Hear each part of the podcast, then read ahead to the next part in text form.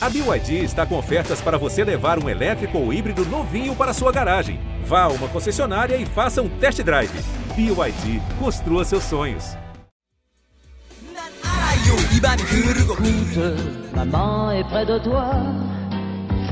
Dice che sono pazzesca, sarà il fascino della tedesca, vuole uno spicchio della mia pesca.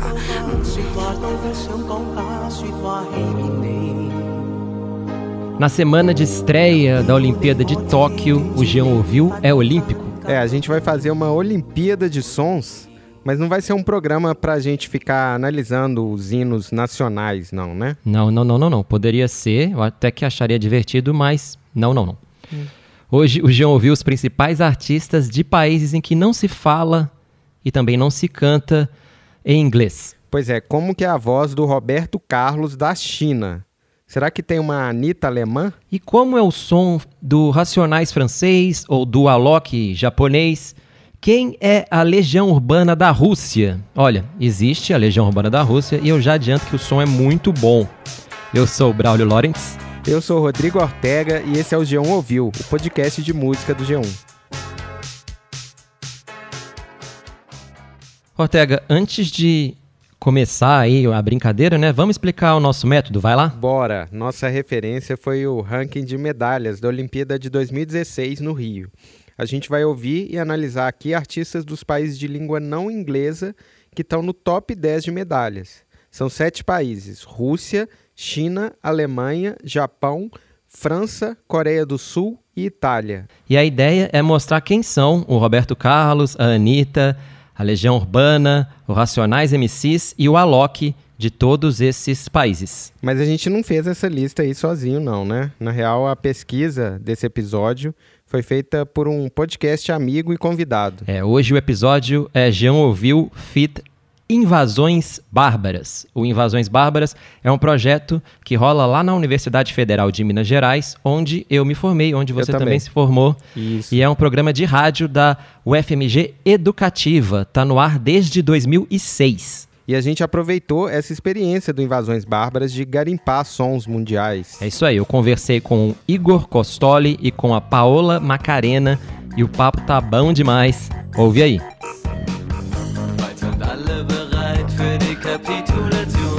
Oi Costoli, oi Paola, ó, a gente já começa essa brincadeira, já tá rolando aí no fundo esse eletro rock aí que é do nosso Alok alemão. Conte-nos então, Costoli, quem é esse cara? Esse cara é o Narlader, é um projeto do DJ alemão Daniel Baumann. A música dele mais famosa é a faixa An die Wand, de 2004, que foi trilha do jogo FIFA 2005. O FIFA Jogava muito. o FIFA tinha muito uma coisa de procurar artistas que estavam renovando cena musical e é isso que o Narlader representava na Alemanha naquele momento. Ele fez um grande sucesso nesse período quando surgiu, mas depois ele desapareceu. Tem aí uma confusão no final de 2010, 11, quando ele lança o último álbum, que é a coisa da gravadora dele quebrando e também tem um lance do, do Bauman ser um cara que curte o circuito alternativo. Então ele me parece ter um, ser um cara que fez esforço para apagar né, seus traços digitais. É, então eu estava até olhando antes do programa, eu gosto de colocar ele aqui porque eu acho a música dele muito legal. É, mas hoje a gente acha mais conteúdo dele no nosso site, no Invasões, do que na Wikipedia. E aí eu acho que é uma parte dessa coisa dele querer dar uma sumida. Agora, é, eu também não duvidaria dele estar hoje produzindo alguma coisa em, ci- em circuito alternativo, só que em segredo, com outro nome. É, então, por esse lado, é bem diferente do Alok, né? Que tá aí um cara que curte aparecer. Vamos ouvir o som dele, então.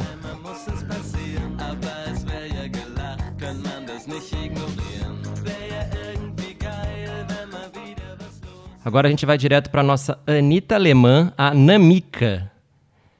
Ela mistura estilos, né, como a Anitta, e do pouco que eu ouvi dela, eu saquei que tem ali hip hop, tem um pop mais com percussão também. Tem mais o quê? Conta aí, Paula. Manchmal fühle ich mich hier falsch wie ein Segelschiff im All. Aber bist du mit mir an Bord, bin ich gerne durchgeknallt. Selbst der Stau auf der A2 ist mit dir blitzschnell vorbei und die. A Namika é uma é a nossa a Anitta alemã sem apelo sexual, né? Suas músicas são bem dançantes, elas possuem bem aquela atmosfera de baladinha, foram categorizadas como um pop alternativo muito em função dessa mistura de, de estilos e influências, como você mencionou, do hip hop e do pop. Som bem legal.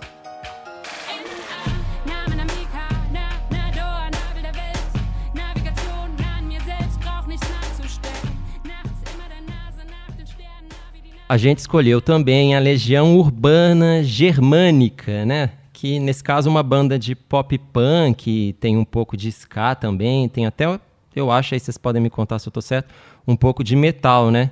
Fala, Costoli. Tá certo, tem, tem um pouco disso tudo, porque a gente está falando de uma banda que, exceto por um hiato de 5 anos, na virada dos 80 para os 90, é uma banda bem ativa e está próxima de completar 40 anos.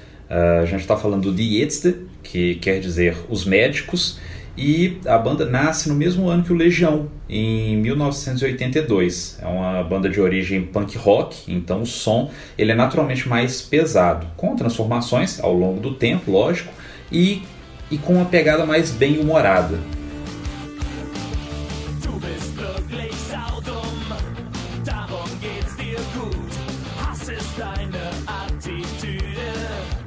Então, marcadas essas diferenças, o que me faz pensar neles como o Legião é o tamanho da popularidade.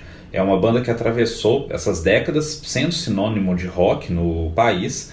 E quando a gente fala de humor, é um lance iconoclasta fino, uma crítica social muito esperta, mas também com leveza, né? Assim como eles têm também muitas baladas, canções muito bonitas e de muita sensibilidade.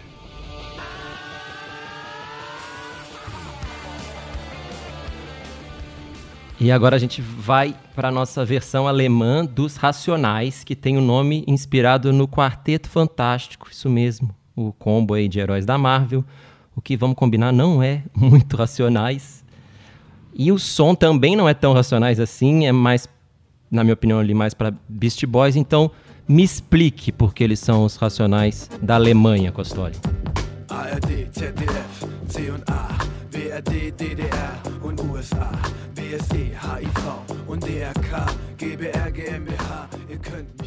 Então, essa diferença que você observou, ela tem história. Logo quando eles começaram, no final dos, dos anos 80, né, alguns dos integrantes do Die Fantastischen Wir, né, o alemão para Quarteto Fantástico, eles viajaram aos Estados Unidos. E visitar a cena rap né, do país em loco fez cair uma ficha para os caras. Né? Não fazia sentido eles tentarem emular uma estética ou uma temática gangsta, porque aquilo não tinha é, relação contextual com a vida deles, né? assim como tinha com os caras. Então, eles optaram por buscar outros caminhos artisticamente.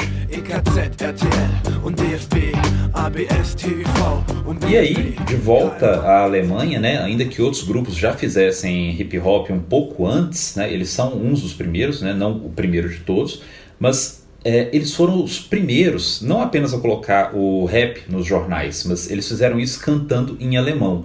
E isso faz deles muito importantes para essa consolidação do rap, do hip hop no país.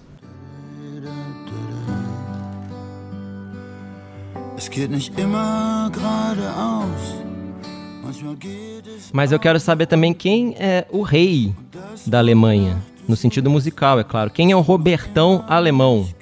E esse cara é o Udo Lindenberg, com essa voz grave aí do fundo, com esse ar solene que não parece tanto do Roberto, talvez, mas a parte instrumental eu vou te falar que eu achei que parece em algumas músicas. Concorda, Paula? É verdade.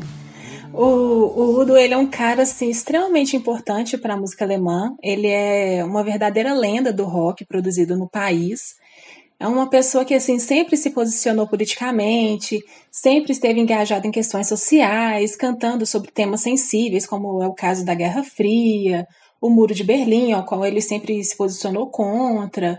E ele sempre transmitiu mensagens de esperança ao povo, sabe? E como não podia deixar de ser, também canta sobre amor, né? Enfim, assim como o senhor Robertão, ele tem seu público fiel, né? E como bem disse Costoli durante o nosso período de pesquisa, o Udo é o Roberto Carlos se ele se posicionasse. Espero não ser processada depois dessa.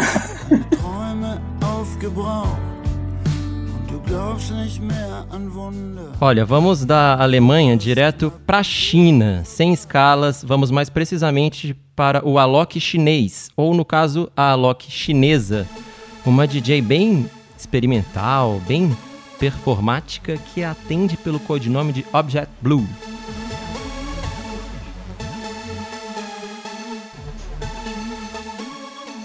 Ela é meio chinesa e meio japonesa e foi morar em Londres para estudar literatura inglesa. No meio de tanto cansaço mental, de tantas análises literárias e intelectualismo, como ela mesma fala em uma entrevista, ela resolveu fazer algo que fosse o oposto de tudo que ela estava vivendo. Apesar de que parte dessas influências da faculdade dela, é, essas influências poéticas, ficaram, foram muito marcantes na, no trabalho dela. E realmente ela é muito experimental e performática, como você bem mencionou. Oh, mas vou falar que pouca gente dessa nossa lista me deixou assim tão impressionado quanto a Anitta chinesa, que atende pelo nome de Li Yushun. E eu fiquei pasmo assim, com a estrutura do show dela, né? Fiquei com aquela cara de bobo. Não que isso seja muito difícil, mas ela me deixou com cara de bobo. É, a, a Li Yuxun, ou Chris Lee, né, como ela também é, é, conhecida, ela é uma das cantoras pop mais influentes da China, né, sem contar que ela se tornou um ícone no mercado da, da moda, porque ela adota um estilo andrógeno, e ela foi vencedora de um reality de música em 2005, o Supergirl, e, e esse esse reality deu muita visibilidade para ela, né? E gerou aquela ascensão na carreira musical da moça.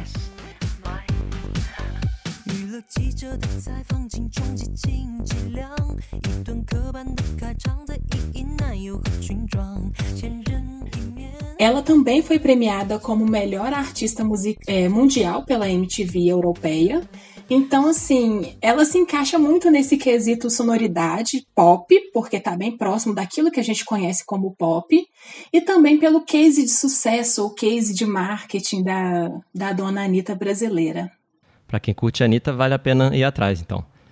Mas é, eu não sou, assim, sou mais versado talvez em pop né, chinês ali do que em rock chinês, mas, assim, no que depender do Legião Urbana da China se chama Cui Jian, é isso? Eu entendi que o rock de lá tá bem pro Man at Work, assim, aquele rock oitentista, muito instrumento de sopro, né? Não sei se estou...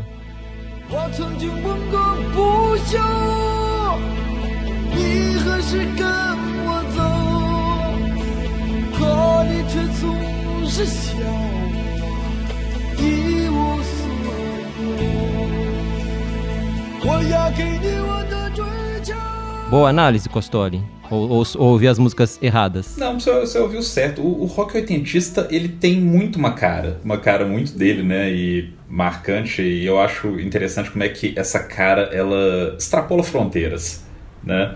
Mas, voltando o, ao Jian, né? Ele é considerado pai do, do rock chinês porque foi ele quem gravou o primeiro disco de rock da China em meados né, dos anos 80.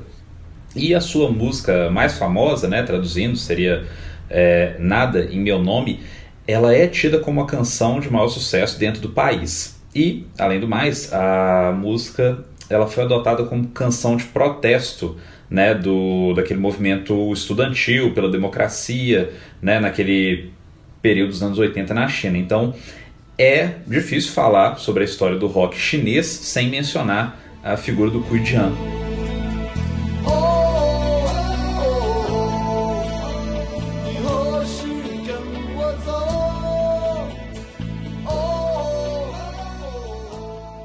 O Racionais da China se chama Higher Brothers e o que eu ouvi eu achei bem influenciado também pelo hip hop americano, também pelo Eminem.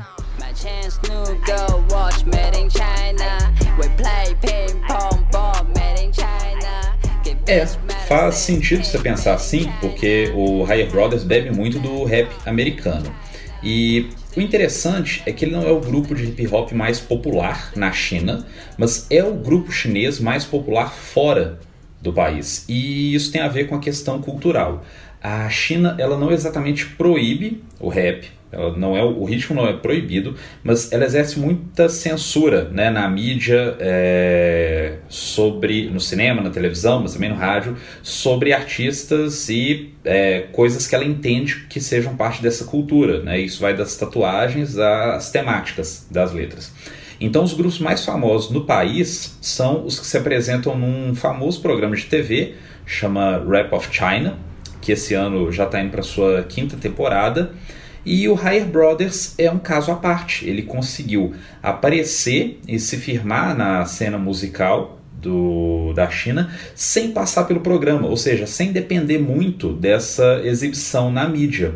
Então hoje ele é um grupo até famoso por conseguir escapar um pouco da censura do governo chinês.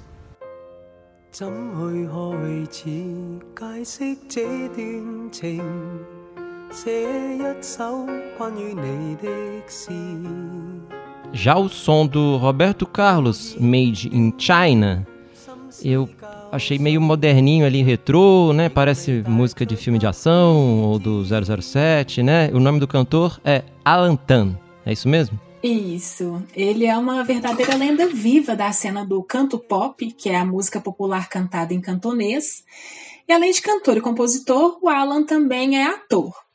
A sua trajetória passa é, por uma banda de pop nos anos 70 chamada The Winners, e até que ele resolveu né, se lançar em carreira solo nos anos 80, cantando principalmente aquelas baladinhas românticas.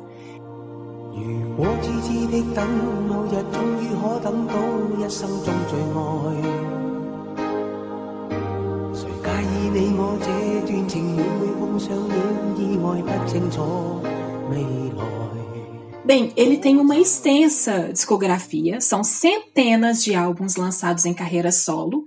Tem fonte de, que diz que são 115 e uma outra catalogou 150 discos. Então fica aí essa informação falha, né?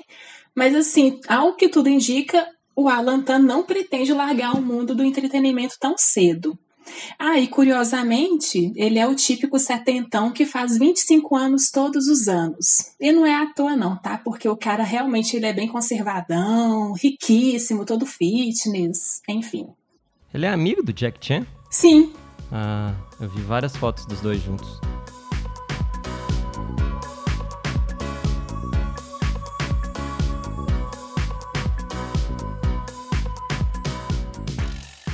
E agora a gente tá na Ásia, mas na Coreia do Sul. E ao som do Alok sul-coreano, ou da Alok sul-coreana, que se chama Peg Go. E olha, provavelmente ela é a minha Alok preferida da nossa lista, viu?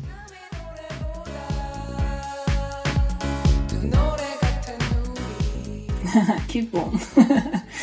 Assim como a Li Yunxun, que nós comentamos na China, a Peg também é muito estilosa e ela se tornou uma queridinha do mundo da moda, fez parceria com grandes marcas até que ela criou a própria grife.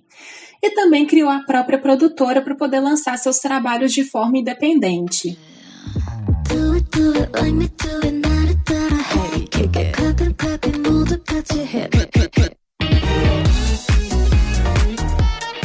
Já a Anitta do K-pop não é uma, são várias Anitas do K-pop.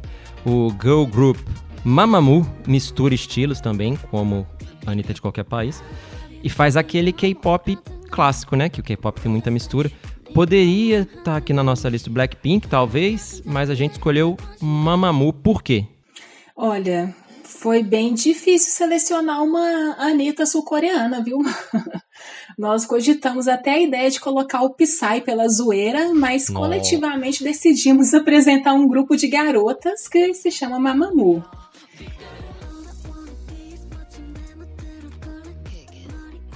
Todas as integrantes se encaixam no perfil diva pop da Anitta, todas cantam, todas dançam muito, exploram muito da sensualidade, as músicas também são bem próximas daquilo que a gente conhece de pop. Eu acho que vocês vão gostar, não vão se arrepender de ouvir, não.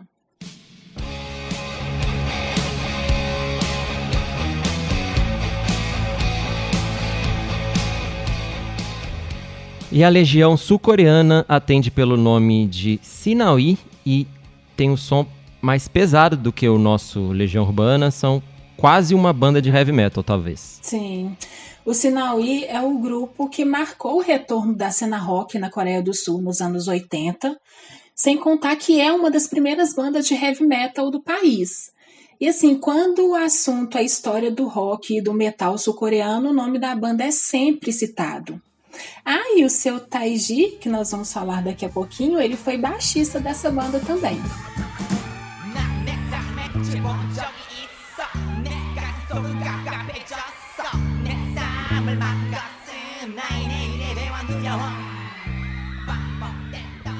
Falando assim, parece até que todo mundo sabe, né, quem é o seu Taiji, mas nem todo mundo sabe, então a gente explica. O seu Taiji é tipo Racionais da Coreia do Sul, um cara assim precursor do, do K-pop, precursor do rap, enfim, o cara é um mito sul-coreano. Pois é, é exatamente por isso que ele precisa estar aqui. Ele e eles, no caso, né? A, a Paula citou o Seo Taiji, que é um cara fantástico, e ele é o líder da banda que a gente coloca como os racionais da Coreia do Sul, o Seo Taiji em Boys. Né? Numa época de Coreia do Sul ainda bem fechada para o mundo, eles foram um grande símbolo de ruptura e abertura. Tanto porque eles buscavam e adaptavam influências musicais diversas, quanto fazendo sucesso dentro e fora do país.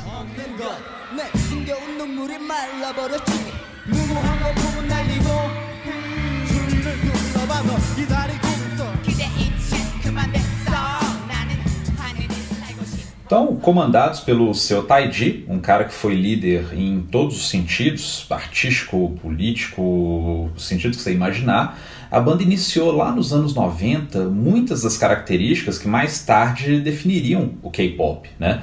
A dança como parte da apresentação dos cantores também, os versos em inglês no meio das músicas, o passeio por vários gêneros é, diferentes ao longo dos discos, também a troca de estilos dentro de uma mesma faixa e um som muito internacional, um som que a, a grande ruptura talvez tenha sido essa, uma época de uma música muito popular, de uma Coreia tradicional, eles virem com algo muito internacional.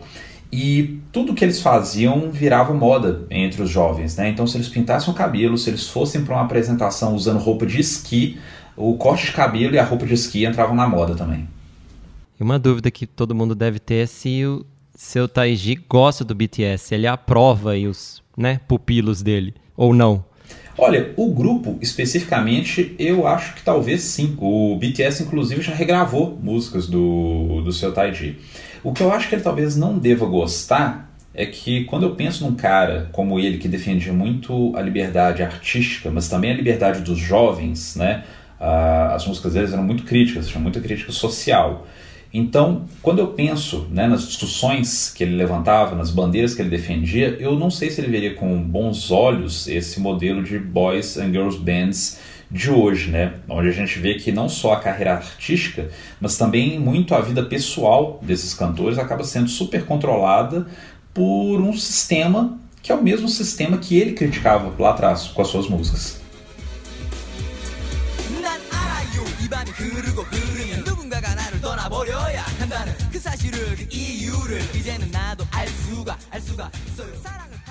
Agora estamos ao som do Robertão sul-coreano, tô até com a minha voz de locutor de AM. Bem clássico, bem água com açúcar. Me contem mais aí desse, desse rapaz, né, desse senhor Cho Yeon-pil. É, o Cho Yeon-pil é declaradamente o rei do pop. Ele é um cara muito importante, muito premiado também, e assim, nas mais variadas categorias. Né? Ele ainda está em atividade e ele é considerado o avô do K-pop.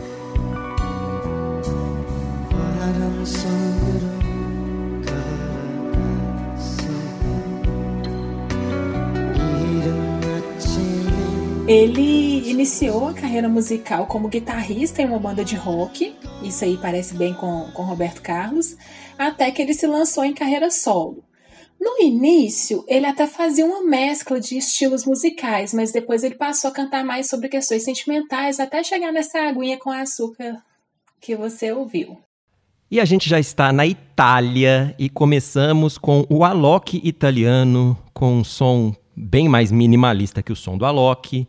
E o nome desse produtor de eletrônica é Populous. Populous é a alcunha usada por Andrea Mandiá, um cara que está super em alta, fez diversas colaborações importantes e que vem abordando temas bem relevantes para a sociedade, como pautas feministas e pautas relacionadas ao público LGBTQIA.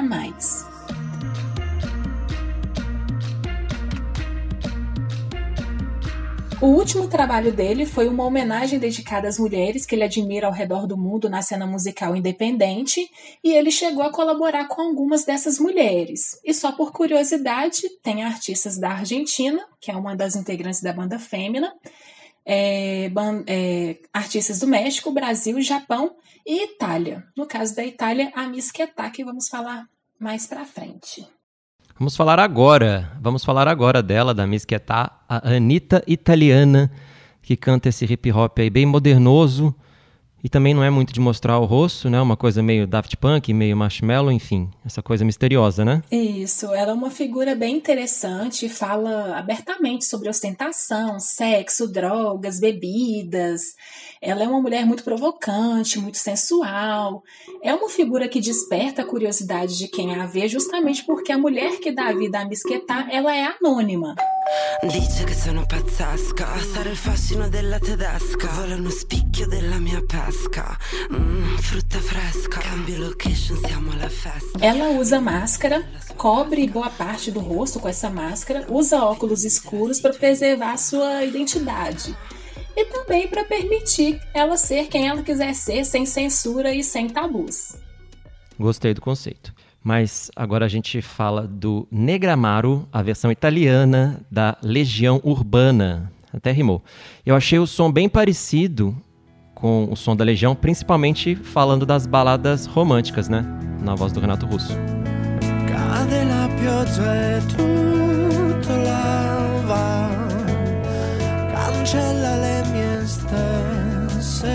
Sim, as baladas no Negramaro são ótimas, as canções mais pesadas também, e talvez o que você sinta muito parecido é que em ambos, né, o Negramaro consegue tirar muito lirismo do, do idioma.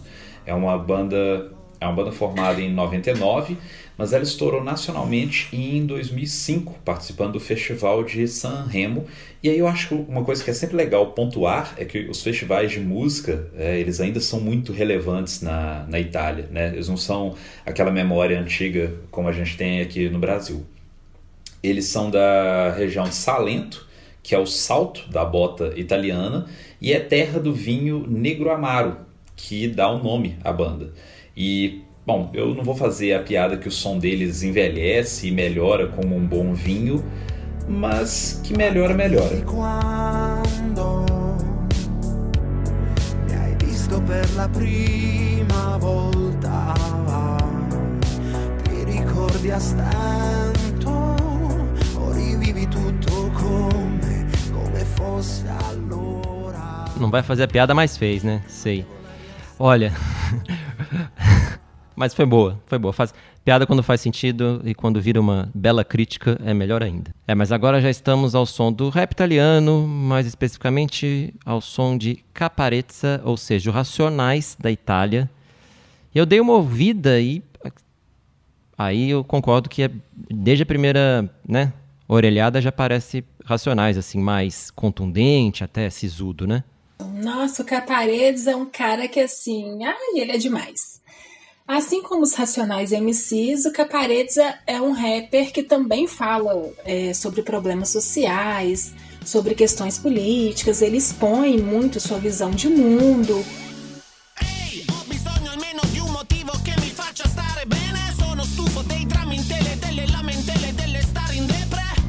del nero lutto di chi non ha niente a parte avere tutto, delle sere serie só que ele usa de muita ironia, né? Tem muita metáfora nas músicas dele, ele usa vários trocadilhos é, que só existem de fato dentro daquela cabeça encaracolada, que é o significado de seu nome artístico.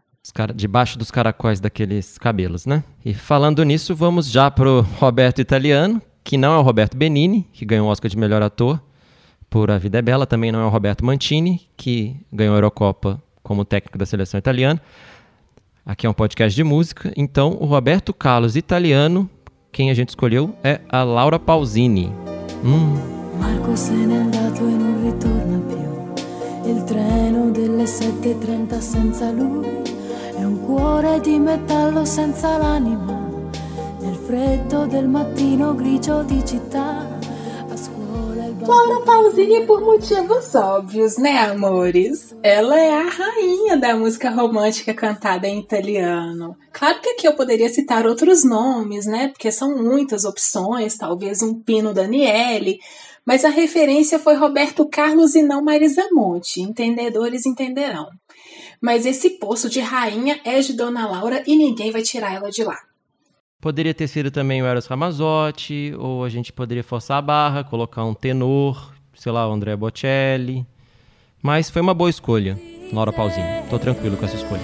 Non c'è, non c'è il profumo della tua pelle, non c'è il respiro di te sul viso, non c'è la tua bocca di fragola. Como era de se esperar, o Alok francês é bom pra caramba, né? Música eletrônica da França geralmente manda bem. O artista escolhido foi o Coupe du Cross, ou C2C para os brasileiros.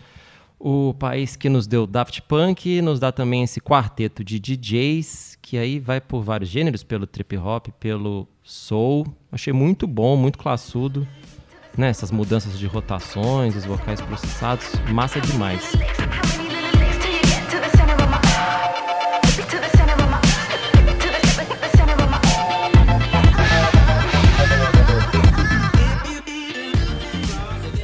Fale mais sobre eles aí, Paola.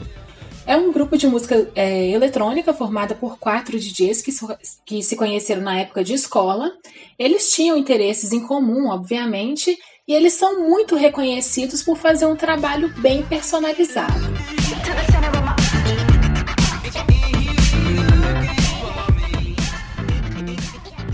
Aos poucos, o grupo foi conquistando o mercado da música eletrônica ao participar de festivais e concursos, campeonatos musicais bem importantes na cena eletrônica, e o grupo foi vencedor diversas vezes nesses concursos. Também foi nomeado para o Victoire de la Musique, que é uma espécie de Grammy da França, em várias categorias. E é de fato o grupo que está numa crescente muito boa e, obviamente, é merecido todo esse sucesso. Ton sommeil. Je n'ai pas attendu que tu m'y autorises. Regarde la glace fondre quand moi je la brise. Agora a gente já tá ouvindo a Yel, que tá aí na ativa há mais de 15 anos, né? Fazendo um pop eletrônico, né? Bem menos popular do que a Anitta, talvez. Mas ela foi escolhida como a nossa Anitta francesa. Pois é, a, a né, nossa querida Julie Boudet, ela já lançou quatro álbuns, não é muito, mas todos né, foram sempre muito bem recebidos. E ela tem um início de carreira que me lembra muito a Anitta, claro, ela não é, ela não é tão popular, gigante, ela talvez seja um pouco mais é, artista de nicho. Mas ela surge artista, né, como mulher muito forte, dona de si, é, falando de sexo e também usando a sensualidade como ferramenta, como crítica. É, ela, a, o seu maior sucesso é uma música em que ela tira sarro da, vamos dizer assim, masculinidade vaidosa de um outro rapper, né? E ela faz isso tudo com muito humor.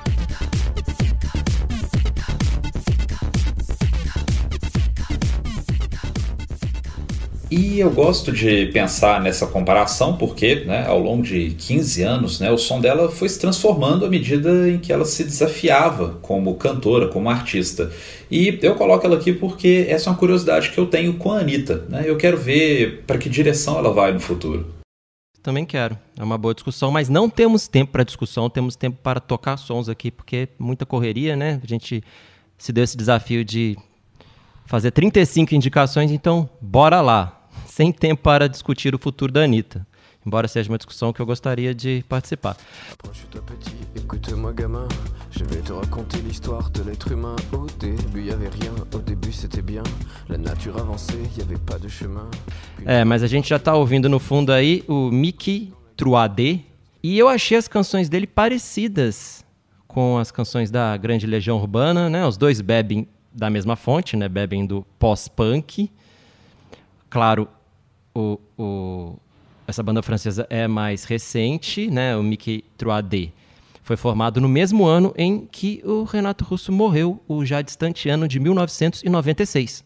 São duas bandas bem sucedidas em criar uma versão particular de rock nacional. Né? No caso francês, quando eu penso na melhor mistura desse ritmo estrangeiro, o rock, com uma identidade musical do país, né, no caso a chanson francesa, eu penso no Mickey 3D, que é o que melhor faz para mim essa combinação.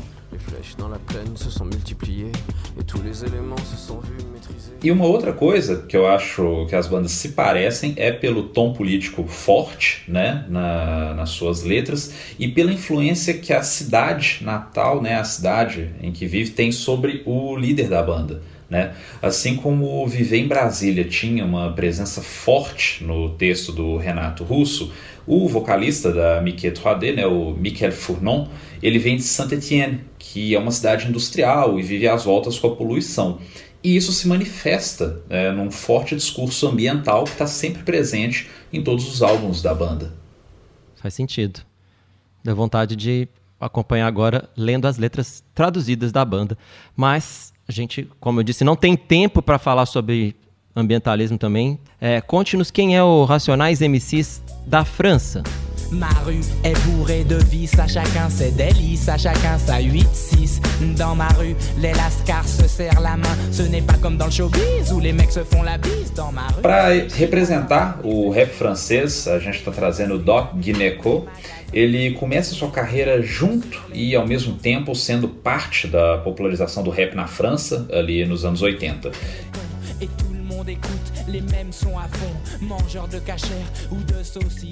Ele nasceu no interior da França, filho de um casal que veio de Guadalupe, e ainda na infância a família se muda para a capital, o que faz uma diferença enorme na vida e na carreira dele. Né? Lá eles vão viver no 18e, né, o 18º arrondissement. É, eu não sei se vale a pena explicar, mas mas Paris tem essa divisão em grandes quarteirões, os arrondissements, numerados de 1 a 20, sendo que os maiores números significam que você está mais distante do centro da cidade. Então, o 18 já é nos limites de Paris, né, uma periferia, é um lugar onde vão viver pessoas mais pobres, né, vão viver imigrantes, normalmente vão é, para esses limites da cidade. É uma região que tem mais desemprego também e hum, ele conviveu né, ele viveu, cresceu numa região com muitos problemas sociais que mais tarde viriam a se tornar as suas músicas e as suas críticas sociais. E nossa última chanson é do Roberto Carlos, francês, conhecido como Claude François. Eu não consegui parar de ver os clipes dele, que são muito bons. Tem uma fase romântica, tem também uma fase ali mais disco, mais dançante, né? mais eurodance. Mas eu gosto muito da música em que ele fica tentando convencer uma garotinha a passar o telefone para a mamãe dela. Ele liga lá, né, no telefone, fica a música toda nessa função aí. O clipe é bom demais. Alô? Écoute, maman est près de toi. Faut lui dire, maman c'est quelqu'un pour toi. Realmente, os clipes deles são maravilhosos e eu sou testemunha ocular que as coreografias ainda fazem muito sucesso em festas francesas.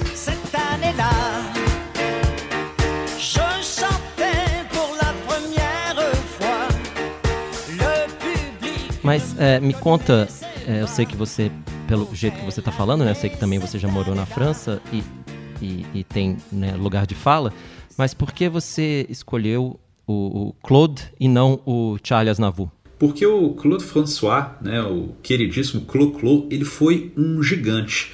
Não só, ou não especificamente da chanson, né? como você comentou antes, ele passou por muitos outros estilos e, em termos de carreira, ele certamente foi o maior artista popular francês. Isso mesmo a carreira dele sendo tragicamente curta. Ele morreu aos 39 anos num acidente doméstico. Ele morreu ele, eletrocutado na banheira. Né? E ele também fez.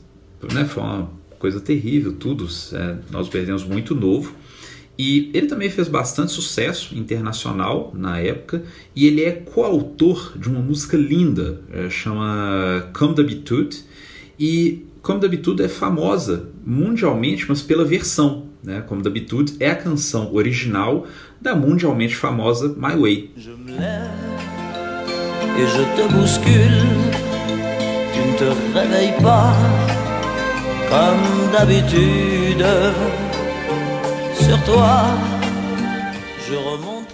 E nosso penúltimo país é o Japão e a gente começa com o som do Alok japonês, que é bem mais experimental, bem mais inventivo, né?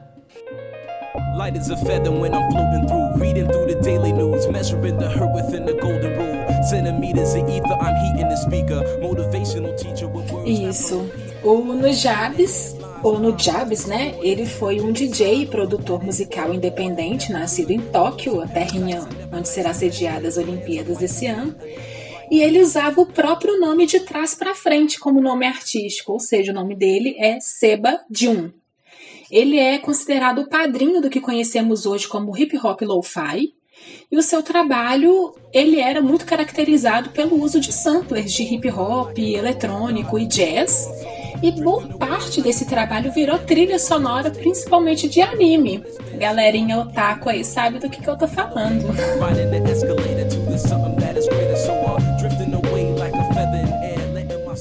Já a nossa Anitta japonesa é uma talentosa senhora de quase 70 anos chamada Maria Takeuchi. Ela faz um pop cheio de charme, cheio de classe. Eu acho até que tem um, um pouco de Rita Lee nos 80 ali no som, né? Claro, não por influência, né? Por coincidência.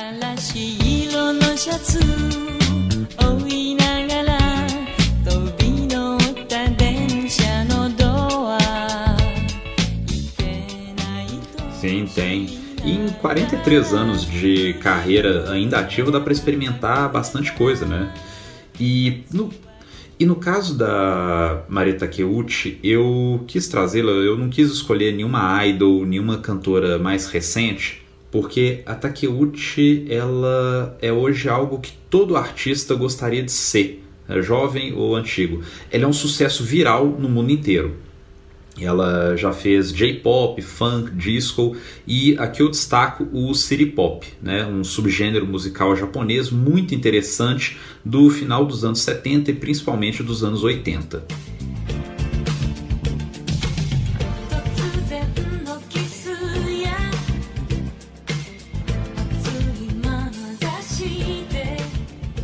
E aí, num caso raríssimo do algoritmo do YouTube fazendo bombar uma coisa que não é prejudicial à vida em sociedade, a gente tem a- o ressurgimento da Plastic Love. A canção é um single da Maria Takeuchi de 1985, estava no álbum Varied de, de 1984 e ela foi catapultada pela plataforma de 2017 para cá, de certa forma sendo o grande catalisador de uma redescoberta ocidental pelo city pop. Então, se a Anitta é hoje o rosto mais em evidência na cena musical brasileira, o rosto da jovem Maria Takeuchi de 1985 é um dos rostos mais vistos em todo o mundo.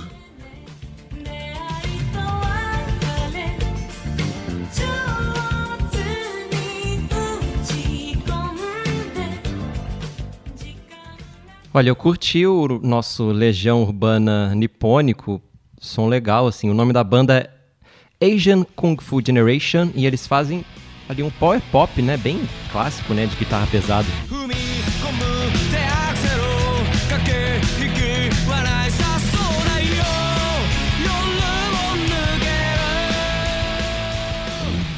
É, eu acho que, como a Paula mencionou antes, não dá para falar no J-Rock sem pensar na mídia que mais o popularizou no Japão e no mundo, que são os animes. E nesse sentido, eu acho que o Asian Kung Fu Generation ele experimenta uma combinação muito interessante de hits que são enormes sucessos, sendo trilhas de séries gigantes e extremamente populares e acabam sendo coisas que se re retroalimentam.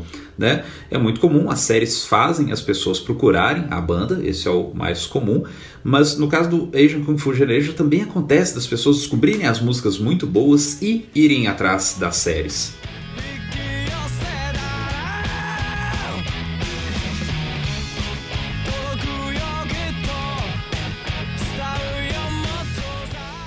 Já o Racionais japonês é o meu Racionais favorito da lista. O nome do grupo é Nobody Knows. A energia deles é muito legal. Tem uma mistura dance, jazz e funk no rap deles, o que dá um colorido muito legal na música.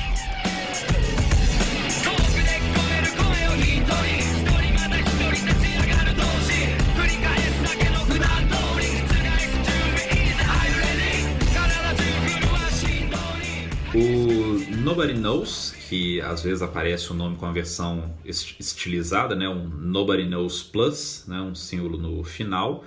Eles começam antes disso com alguns singles e EPs, mas o primeiro álbum deles, Do You Know, ele é lançado em 2004 e pega o primeiro lugar nas paradas, o que não é comum para um um grupo de hip hop. E como a gente mencionou os animes, né, para o caso da Asian Kung Fu Generation, o Nobody Knows teve dois hits bem populares nesse sentido. Né? A Kokoro Odoru, que foi trilha de SD Gundam Force, de 2003, e Heroes Come Back, foi um sucesso enorme, e ela foi trilha da primeira abertura de Naruto Shippuden, em 2007.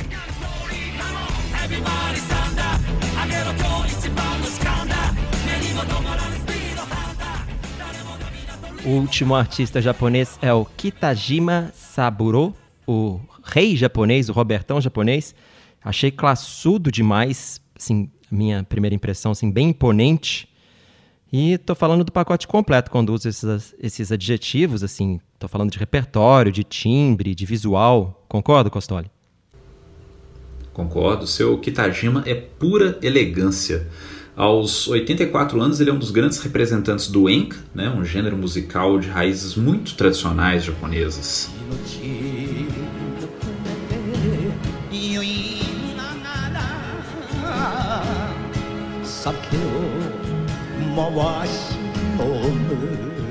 E uma curiosidade muito legal com o nosso rei, né? O Kitajima foi o grande nome do Kohaku Utagassen, que é o programa de ano novo da rede pública de TV japonesa, a NHK. É, é um formato bem diferente do especial de Natal do Roberto Carlos, está mais para um show da virada depois da virada, né? Porque é o show né, do dia de ano novo, com vários artistas né, é, tocando. Mas o detalhe interessante é quando o seu Kitajima se aposentou do programa, quando ele parou de participar em 2013, ele era o recordista com 50 aparições em 62 edições. Então, da mesma forma que o nosso Roberto Carlos ele é o símbolo de fim de ano na TV brasileira, o Kitajima Saburo é o símbolo de ano novo na TV japonesa. E aqui eu faço uma menção, queria agradecer meu professor japonês, o Renato Nakazima, porque esse é o tipo de conhecimento que a gente não ia encontrar fazendo uma pesquisa no na internet, esse é o tipo de coisa que só a pessoa um pouco mais dentro do país vai saber te contar.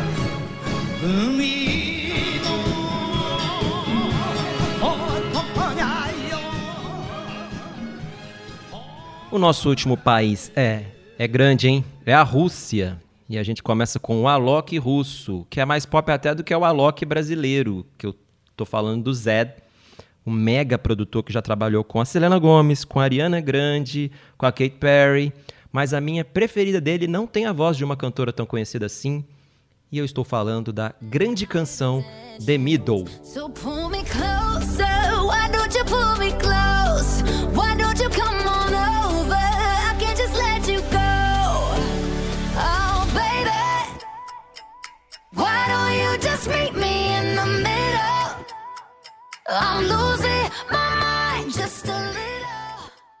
Ele é um DJ nascido russo, né? Mas ele foi criado na Alemanha, o que ocasionou certo conflito de informações aí em algumas fontes de pesquisa. Bem, ele cresceu bastante na cena pop eletrônica, principalmente por conta dessas parcerias musicais que você mencionou, o que de fato alavancou bem a carreira deste belo rapaz, né? E o seu talento também rendeu frutos. Ele já foi premiado em 2014 no Grammy. Merece.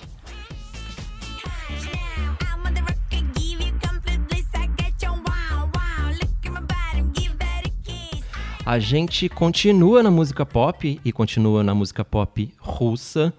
O trio Cerebro é a nossa Anitta russa. Poderia ser o Tatu, né? Mas aquela dupla, né? Que já acabou. Mas esse girl group, ele é menos produto, é mais contemporâneo, então acho que a escolha foi meio por aí, né? E o som para mim também achei um pop meio good vibes, né? Pena que acabou, né, Paulo? É, a Cerebró, né? Ela é um trio feminino que usa e abusa da sensualidade e ostentação tanto nas músicas quanto nos clipes.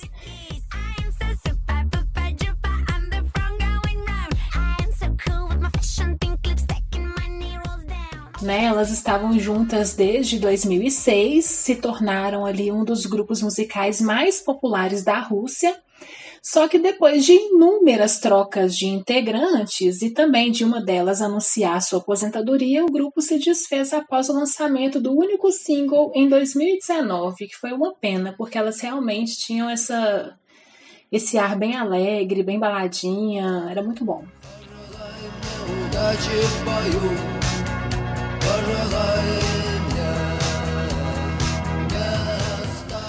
Mas agora vamos para o meu artista favorito da nossa lista, que é a Legião Urbana Russa, uma banda excelente chamada Kino ou Kino. Eu conheci vendo o filme Verão, que não é um documentário, é uma cinebiografia que conta a história do rock russo dos anos 80. Muito legal esse filme. Pois é, eu já começo pedindo desculpas, né, antecipadamente, porque eu não tenho como gastar só um minuto para falar, né, do Kino e do Choi. Bom, vamos lá, né? Tudo bem, vai lá, tudo bem. Estamos aqui com os maiores especialistas de Kino do Brasil, então vamos aproveitar. Bondade sua. Bom, a Kino, ela é uma lendária banda de rock soviético, né, dos anos 80, e mesmo não estando mais em atividade, ela ainda influencia a nova geração. Né? Ela era liderada por Viktor Choi, e ele é uma figura icônica nos países que fizeram parte da União Soviética, tanto que há diversos monumentos dedicados a ele, né? E esses lugares são tidos como verdadeiros templos ali, onde seus fãs costumam deixar é, oferendas ao Choi, como cigarro, bebida, flores e pichações.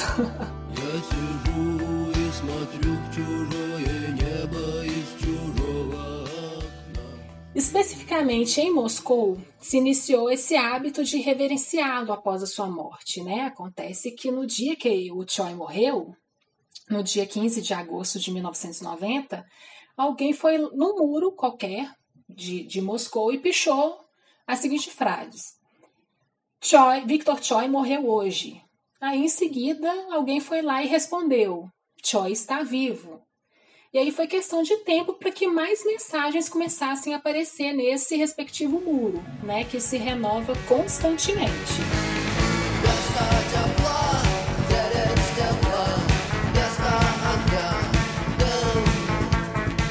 Bom, Aquino cantava sobre muitas coisas e conforme os acontecimentos revelavam ali a ruína né, da União Soviética, as músicas passaram a ter uma importância ainda maior para o povo, né? Se tornando ali de fato é, canções de protesto contra as repressões, evidenciando ali de fato o desejo de mudança nos rumos do país. E o maior exemplo que nós podemos usar é a, a canção Peremen, que se tornou uma espécie de hino da perestroika.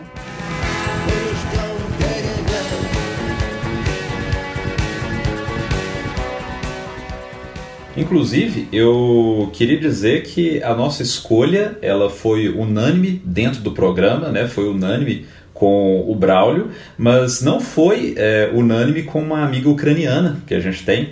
Um abraço, Masha Serebriakova, uma amiga nossa né, que é natural da Ucrânia, então ela viveu na antiga União Soviética, gosta muito de, é, do rock russo mas nós tivemos que desobedecê-la. Ela chegou a sugerir uma outra banda que ela achava que tinha sonoridade mais semelhante à do Legião Urbana e a gente foi contra, a gente quis manter o Choi exatamente porque é, muitas dessas comparações que a gente está fazendo não se resumem à sonoridade, né? O, não tem como pensar né, no, no que o Legião Urbana representa e limitar ao som esquecendo a figura. E é por isso que quando a gente escolhe o Legião Urbana da Rússia, não tinha como não ser o Kino, por mais que o som dele seja muito mais pesado, muito mais forte, né, mais punk rock que o do, que o do Legião.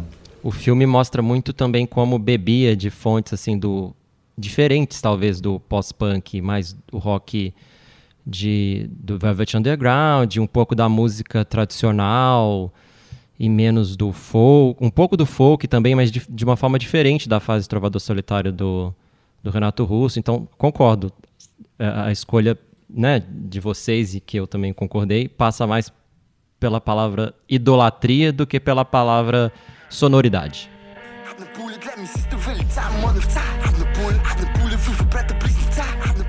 Vamos do rock para o rap. O Racionais da Rússia é o Husky. E o som tem essa voz grave aí do fundo, com esses arranjos aí mais experimentais, talvez. Pois é, para representar o rap hip hop russo, a gente trouxe hoje o Husky, não cachorro, que é o nome artístico de Dmitry Nikolaevich. Ele é uma figura bem polêmica, ele canta sobre temas sensíveis, né, e sobre as principais questões sociais e políticas do país e em letras muitas vezes recebidas e tidas como sombrias, né? Mesmo falando de política, é uma coisa interessante que ele é um rapper politicamente engajado dentro das próprias crenças, mas que faz um esforço para não se posicionar em lados, né? Seja esquerda ou direita. Ele tenta operar um pouco fora disso, né? Seria o apesar de politicamente engajado, é o, é o, é o representão, Isentão engajado, sei não, hein?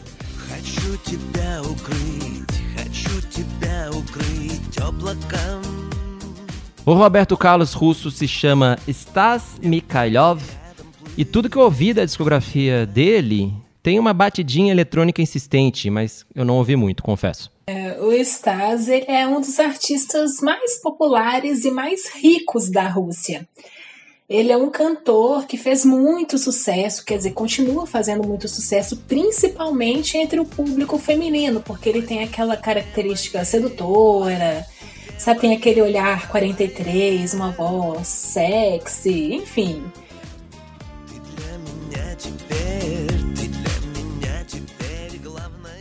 algumas de suas apresentações têm uma outra característica que, que ele tá usando a camisa entreaberta para mostrar aquele peitoral, sabe como? Então, assim, de, certa, de certo modo, as suas músicas são bem românticas, típicas de seu Robertão.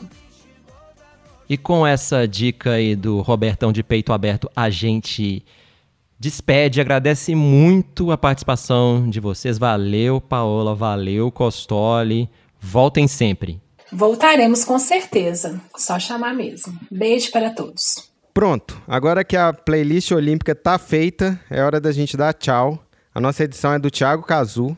E se você quiser ouvir mais histórias, mais músicas em português, inglês ou em outras línguas, é só seguir o João Ouviu no Spotify, na Deezer, estamos também no Google Podcasts, na Apple Podcasts Claro, no G1, Globoplay, em toda plataforma, conte ao seu amigo, à sua amiga sobre a existência desse enciclopédico programa sobre música. Até mais, tchau.